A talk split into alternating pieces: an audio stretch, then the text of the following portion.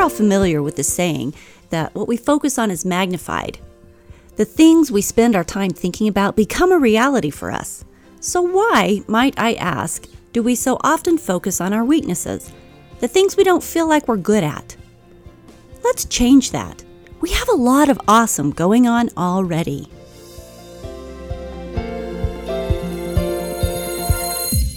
Stories are our lives and language.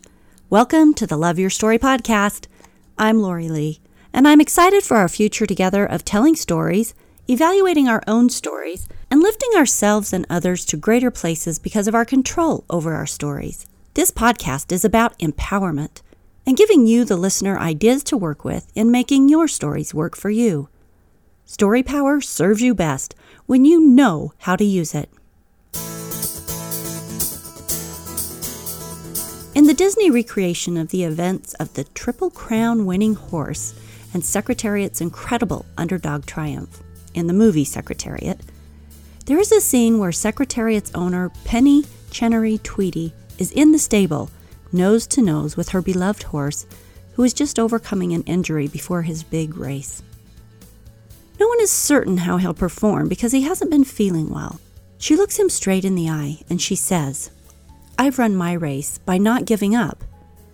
She had fought for the horse, for funding, she'd put her family's fortune on the line, she'd stood up against other horse owners in media discussions, she'd stood up against family pressure in order to get Secretariat to this place, to these races. "Now," she continued, "it's your time to run your race."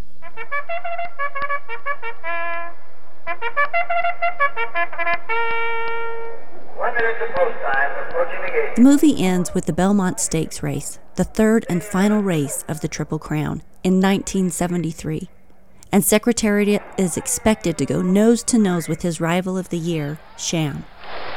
About a minute into the race, these horses are neck and neck, taking turns pulling slightly ahead of one another, when Secretariat begins a pull away that at first leaves his followers scared because they don't believe Secretariat can keep up that pace. They're afraid he'll wear down and not be able to keep the pace. Those watching the race go from excitement as the horses start out to anger that the jockey is letting him go too fast too soon, to almost big-eyed quiet as they watch the impossible. Secretariat never falters. In fact, his speed increases as he leaves Sham what feels like halfway around the course and wins by twenty-five lengths. Even those who don't care about horse racing get tears in their eyes when watching the footage of this race, because there's something about the power of that horse running his own race and pulling so far ahead, doing the impossible, the unexpected, and we get to sit and watch it happen. It's one of those magical moments in history where your heart is simply caught in your throat and your joy and respect for that beautiful animal crowds out all other emotion. I share this scene with you because when Penny turned over all her expectations, told Secretariat that she had already won her race, now he simply got to run his best race because he could, I felt a sense of freedom and understanding in my own race. I don't need to run the same race as Chris Ducker or John Dumas or the other podcasters and online entrepreneurs. I can and should run my own race, born of my own strengths and my own insights and my own definition of success. I get to run my race. Secretariat got to run his race. Penny ran her race. What is your race? When someone says, "Run your race," what does it feel like to you?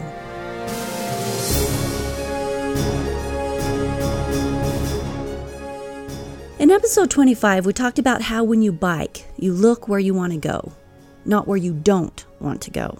You focus on the route around the rock, not the rock that you want to miss. Because if you focus on the rock, you'll hit it every time. With this in mind, it seems to me that focusing on our strengths is a way to shine, hone what we're good at, and spend less time focusing on that thing or things we feel like we need to change. We could go on forever in that rut. It's a fact, we're not all good at everything, but that doesn't make us broken. That doesn't mean something is wrong with us. What it means is that we're human and that we're in a greater position to need one another. and that's a beautiful thing. But we can't run our race or play our part if we're trying to be someone else with someone else's strengths, or if we're caught up in our own perceived weaknesses rather than knocking it out of the park with our own brand of kick-butt awesomeness. Full disclosure, I'm guilty of this in my house, and the place that I see it just right off the bat is that we focus on the C that isn't an A on the report card, right? And we query after how that can be improved. Too often we forget to celebrate the A's, all the other A's on the report card that we ought to be cheering on, and instead we want to improve what we perceive as broken or not working, rather than celebrating what is working, which really is proven, actually improves, makes the person want to improve on the other places that they're not coming up and not receiving that support in. So I don't know if it's a cultural thing, maybe it's just a human thing. We look for how to make things better. And that's great, but what if all along we've been focusing on the wrong thing? What if focusing on what is right is the way to make things better? Simon Sinek said, "Spending too much time focused on others' strengths leaves us feeling weak. Focusing on our own strengths is what in fact makes us strong." Unquote.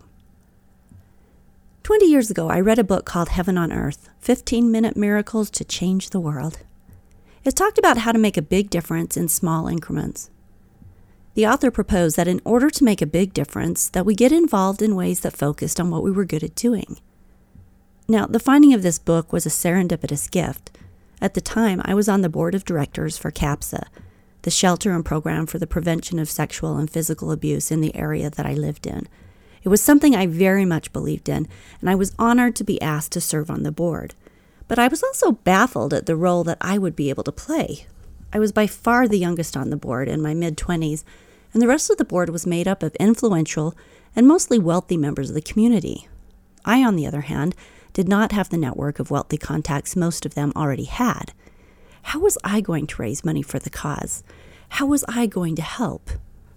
It was during this dilemma that I found this book. As I read, it made absolute sense to me that everyone should do what they are good at, because most people enjoy doing what they're good at, and then we all have fun, and you get more accomplished.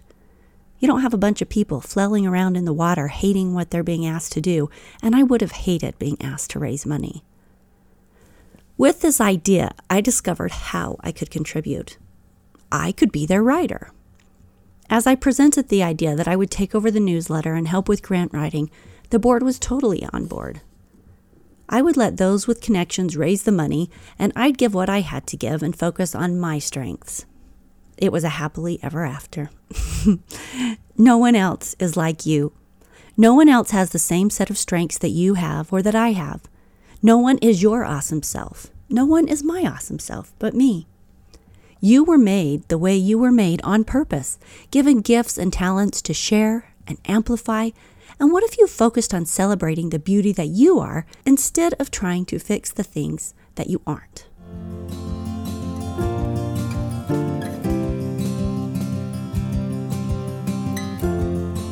What if I told you that you actually had a responsibility to be your best self? You aren't accidentally made the way you are. You aren't a burden on the world.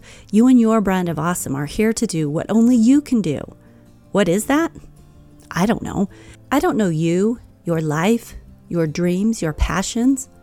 But I do know that when you focus on the gifts and talents, on the things you're naturally drawn to, that you start to step into your space, your calling, your fulfillment.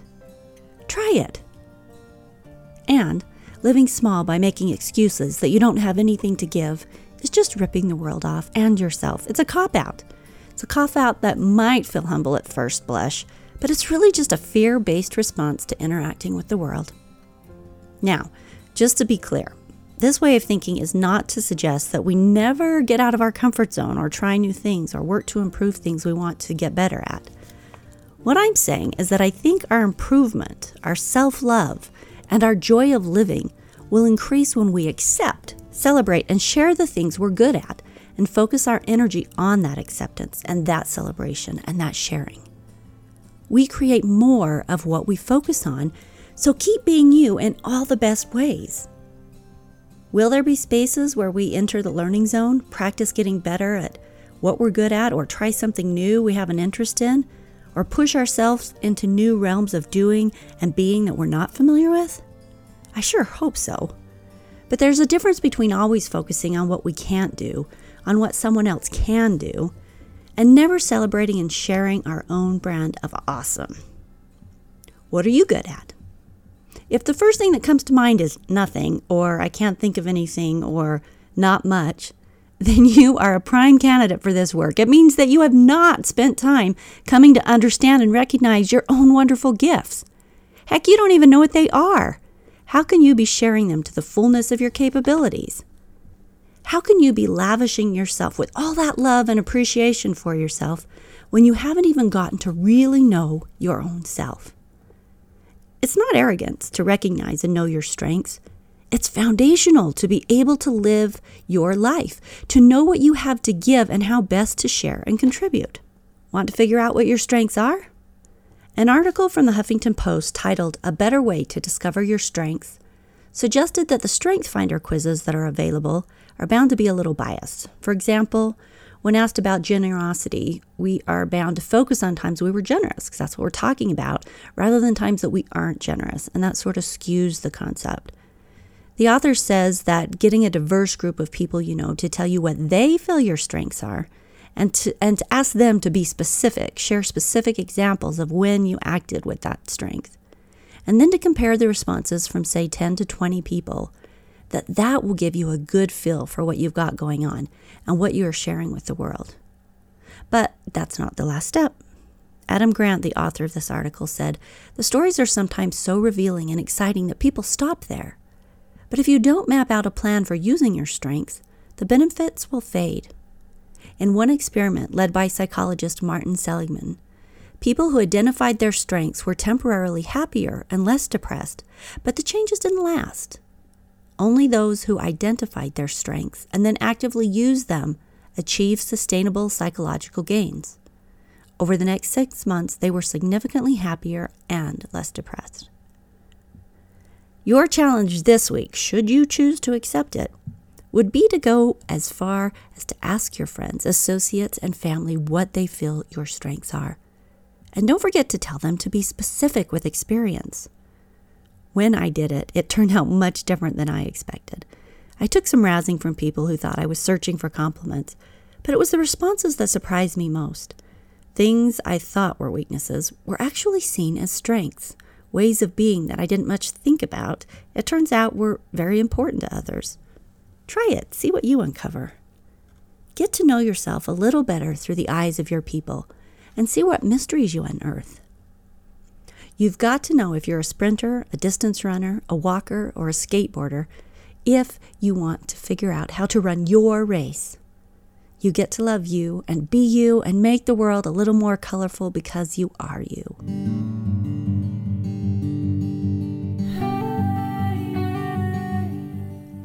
Have a great week creating your best story. And don't forget to do me a huge favor and rate and review the podcast on Apple Podcasts. And if you haven't already, do yourself a favor and subscribe to the podcast, because then it automatically downloads into your audio library every week when the new episode launches. Just waiting for you there. Easy peasy. Also, go to w w w dot love your story podcast dot com to listen, leave comments, order your awesome Love Your Story podcast t-shirt, or contact us. We'd love to hear from you. Follow us on Instagram at Love Your Story Podcast, or on Facebook, Love Your Story Podcast. And go to the website, because we're putting up some new freebies. You can sign up for the Daily Thought. You can um, sign up for the new audio ebook on the keys to being your super self. We've got some big things in store, so don't miss the website. And we'll see you next week.